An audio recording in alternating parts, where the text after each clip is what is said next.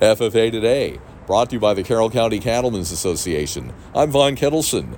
Mackenzie Friedman, member of the East Sac County FFA chapter. What led you to join FFA? I really like that we get to do fun things as a team and we get to meet new people.